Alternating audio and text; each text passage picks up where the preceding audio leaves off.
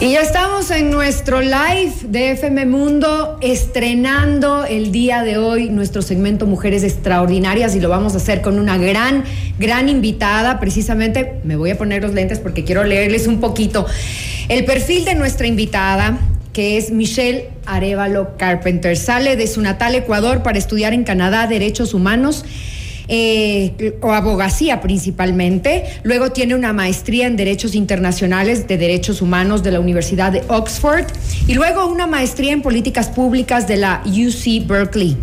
Es ex CEO y fundadora de Impacto, empresa B enfocada en coworking, en coworking y programas de aceleración empresarial, consultoría innovación social e investigación de impacto. Actualmente es vicepresidente global de propósitos y comunidades en Butterfly y es la que esta es la primera startup, además unicornio social de Latinoamérica y también nos trae una sorpresa porque está estrenando un nuevo rol, wow, y nos va a contar cómo hace todo. Además es madre de gemelos.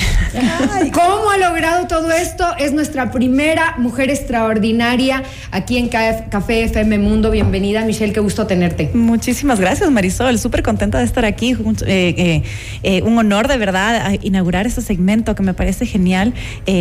siempre, siempre es lindo poder compartir en esto espacios desde, eh, no sé, desde el poder de lo, todo lo que significa ser mujer. Entonces, súper contenta. Qué increíble. Bienvenida, mi querida Michelle. Eh, me uno a las palabras de Marisol. Es un honor que estés aquí. Y nosotros creamos este segmento pensando en cómo podemos ser colaborativas, porque creo que el, cuando tú encuentras una fórmula de éxito o lograste algo, lo más bonito es compartir. Y compartirlo con mujeres, compartirlo con hombres, con gente, con chicos, con estudiantes, con jóvenes, para que puedan seguir esa, esa guía, ¿no? Seguir ese paso y que no se convierta en un secreto misterioso que nadie puede encontrar porque solo yo tengo la fórmula del éxito. Así que hay que compartir. Y las preguntas en realidad que tengo para ti tienen mucho que ver con ese know-how, es decir, cómo lograr, eh, cómo lograr lo que tú hiciste. Y creo que hay una, un punto importante que es la toma de decisiones.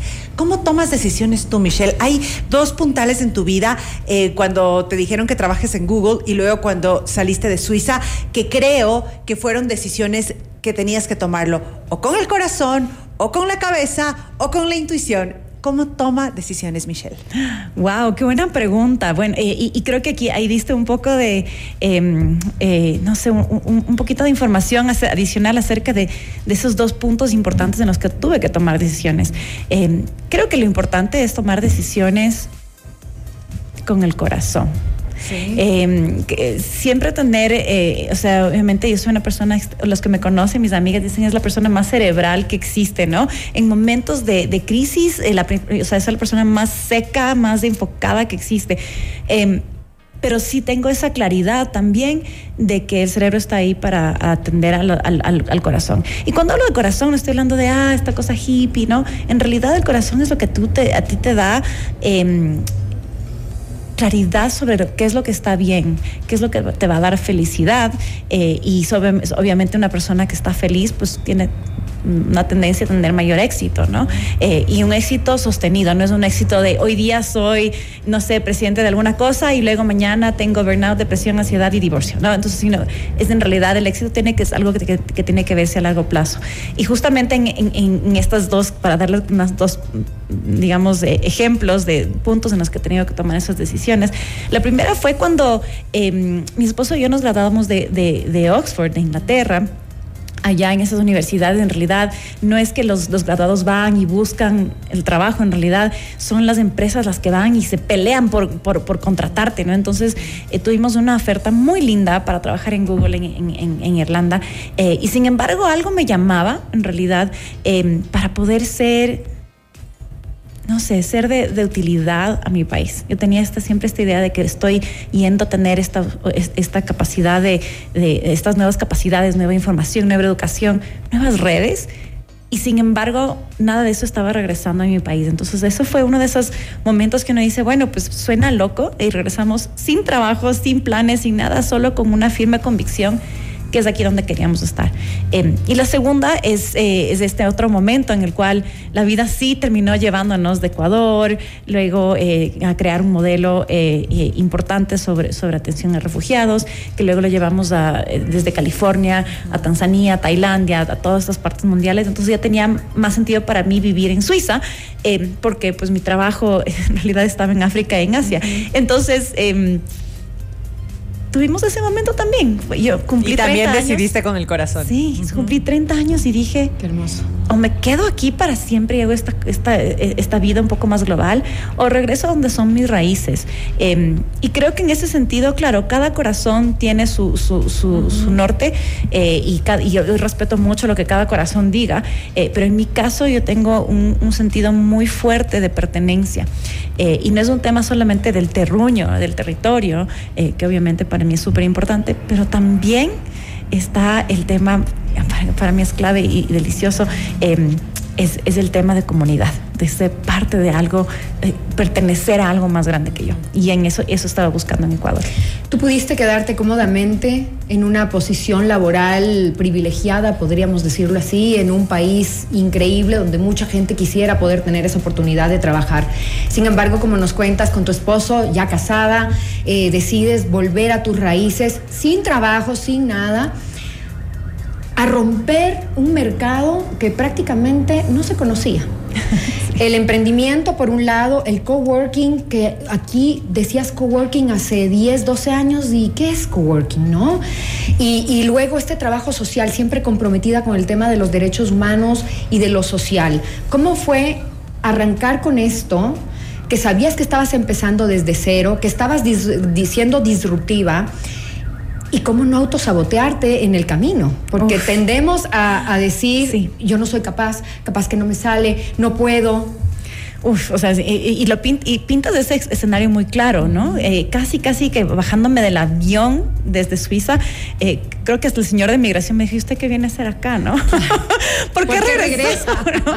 Eh, y no era solo el señor de migración, eran todos. Todo el mundo me decía, ¿pero por qué? ¿Qué emprendimiento? ¿Qué no, no molestes? Anda consiguiendo un trabajo regular, fijo, ¿no?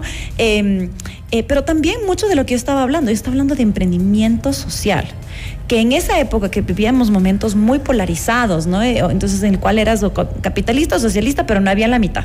Entonces yo decía, emprendimiento social, pues todos los, los del un lado me decían, no, pues emprendimiento es muy capitalista, salte de aquí. Entonces me sentía pateada por el un lado y por el otro. Capitalistas también eran como que, mm, social no, suena un poco socialista, no creo que eres, eres de los nuestros. Entonces cuando tú tienes una falta de sentido de, pertenencia, no te toca de otra que construir aquello de lo que tú quieres ser parte. Y es un trabajo larguísimo, que todavía no se acaba.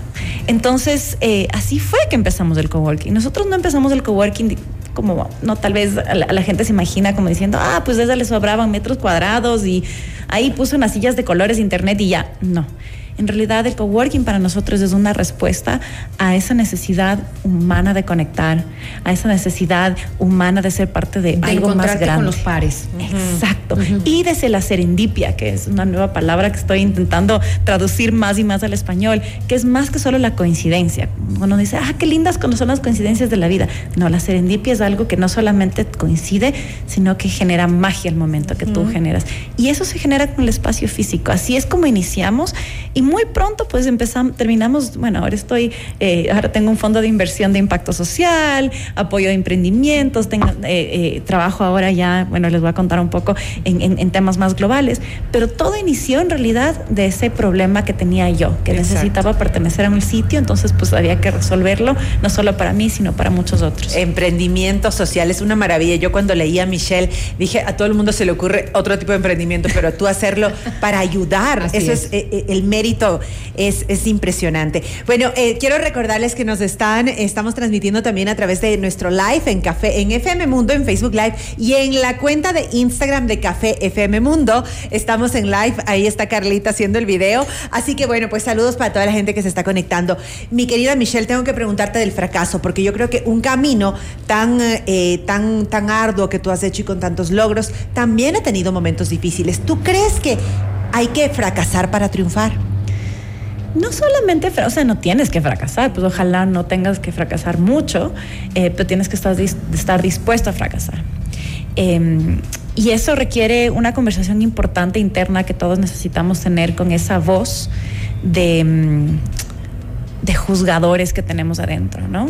Entonces, cuando tú tienes una voz juzgadora que siempre, no sé, se nos pega cuando somos niños, ¿no? Alguien alguna vez escuchaste a una tía decir, no intentarás eso porque eso, si no te va bien, todo el mundo te va a rastrear en la cara o criticar. Entonces esas voces se nos quedan, pero tener una conversación clara y definida con esas voces es clave, porque eso es lo que genera un miedo a fracasar. Cuando tú le quitas el miedo y obviamente generas experimentos calculados para que el momento que fracases pues no afecte a otros, obviamente, entonces tú ya aprendes cómo cómo el fracaso es solamente parte del aprendizaje.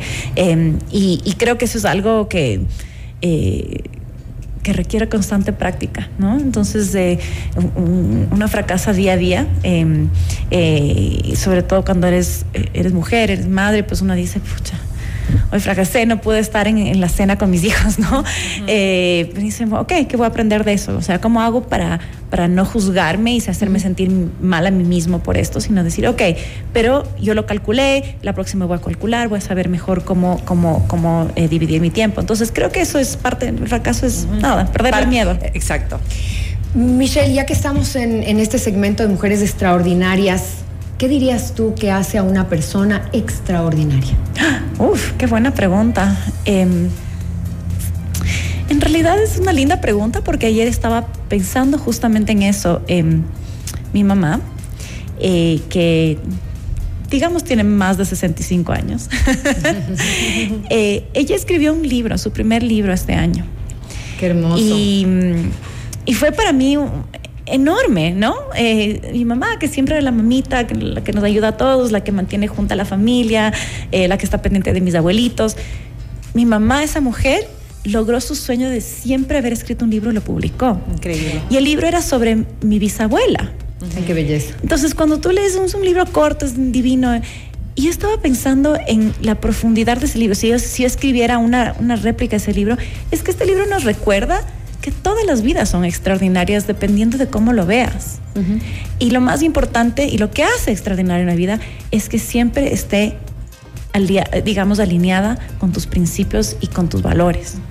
Entonces, tal vez la historia de mi bisabuela, pues para muchos es como una señora más que se murió de viejita, y para otros es eh, la historia de una mujer que siempre tuvo sus principios, sus valores claros y siempre puso su familia primero. Extraordinario porque eso no se puede decir de todos. Entonces creo que por ahí va, ¿no? Eh, no creo que necesitas títulos, eh, eh, no sé, cuentas enormes de redes sociales para, para ser extraordinario. Creo que lo que hace extraordinario es lo que va a decir la gente sobre ti cuando escriba un libro sobre ti. Cuando trasciendes. Qué increíble. Esa fue nuestra primera entrevista en este segmento con Michelle Arevalo Carpenter. Si ustedes se quieren repetir, pueden ir a nuestro canal de YouTube, FM Mundo Live. Y a quienes estuvieron conectados a Live de Café FM Mundo, les mandamos un beso enorme. Van a sorprenderse con todas estas entrevistas maravillosas que hemos recopilado con mujeres fantásticas. Michelle, te mandamos un abrazo. Dinos tus redes sociales para que podamos seguirte. Eh, claro que sí. Eh, me pueden buscar en, el, en Instagram como Michelle at Purpose, Michelle AT Purpose, eh, en propósito en inglés, o, simplemente me buscan en LinkedIn. A mí me encanta conectar con, todos y siempre, y siempre ayudar. Una mujer con propósito, una mujer extraordinaria. Muchísimas gracias por habernos acompañado. Nos vemos la próxima.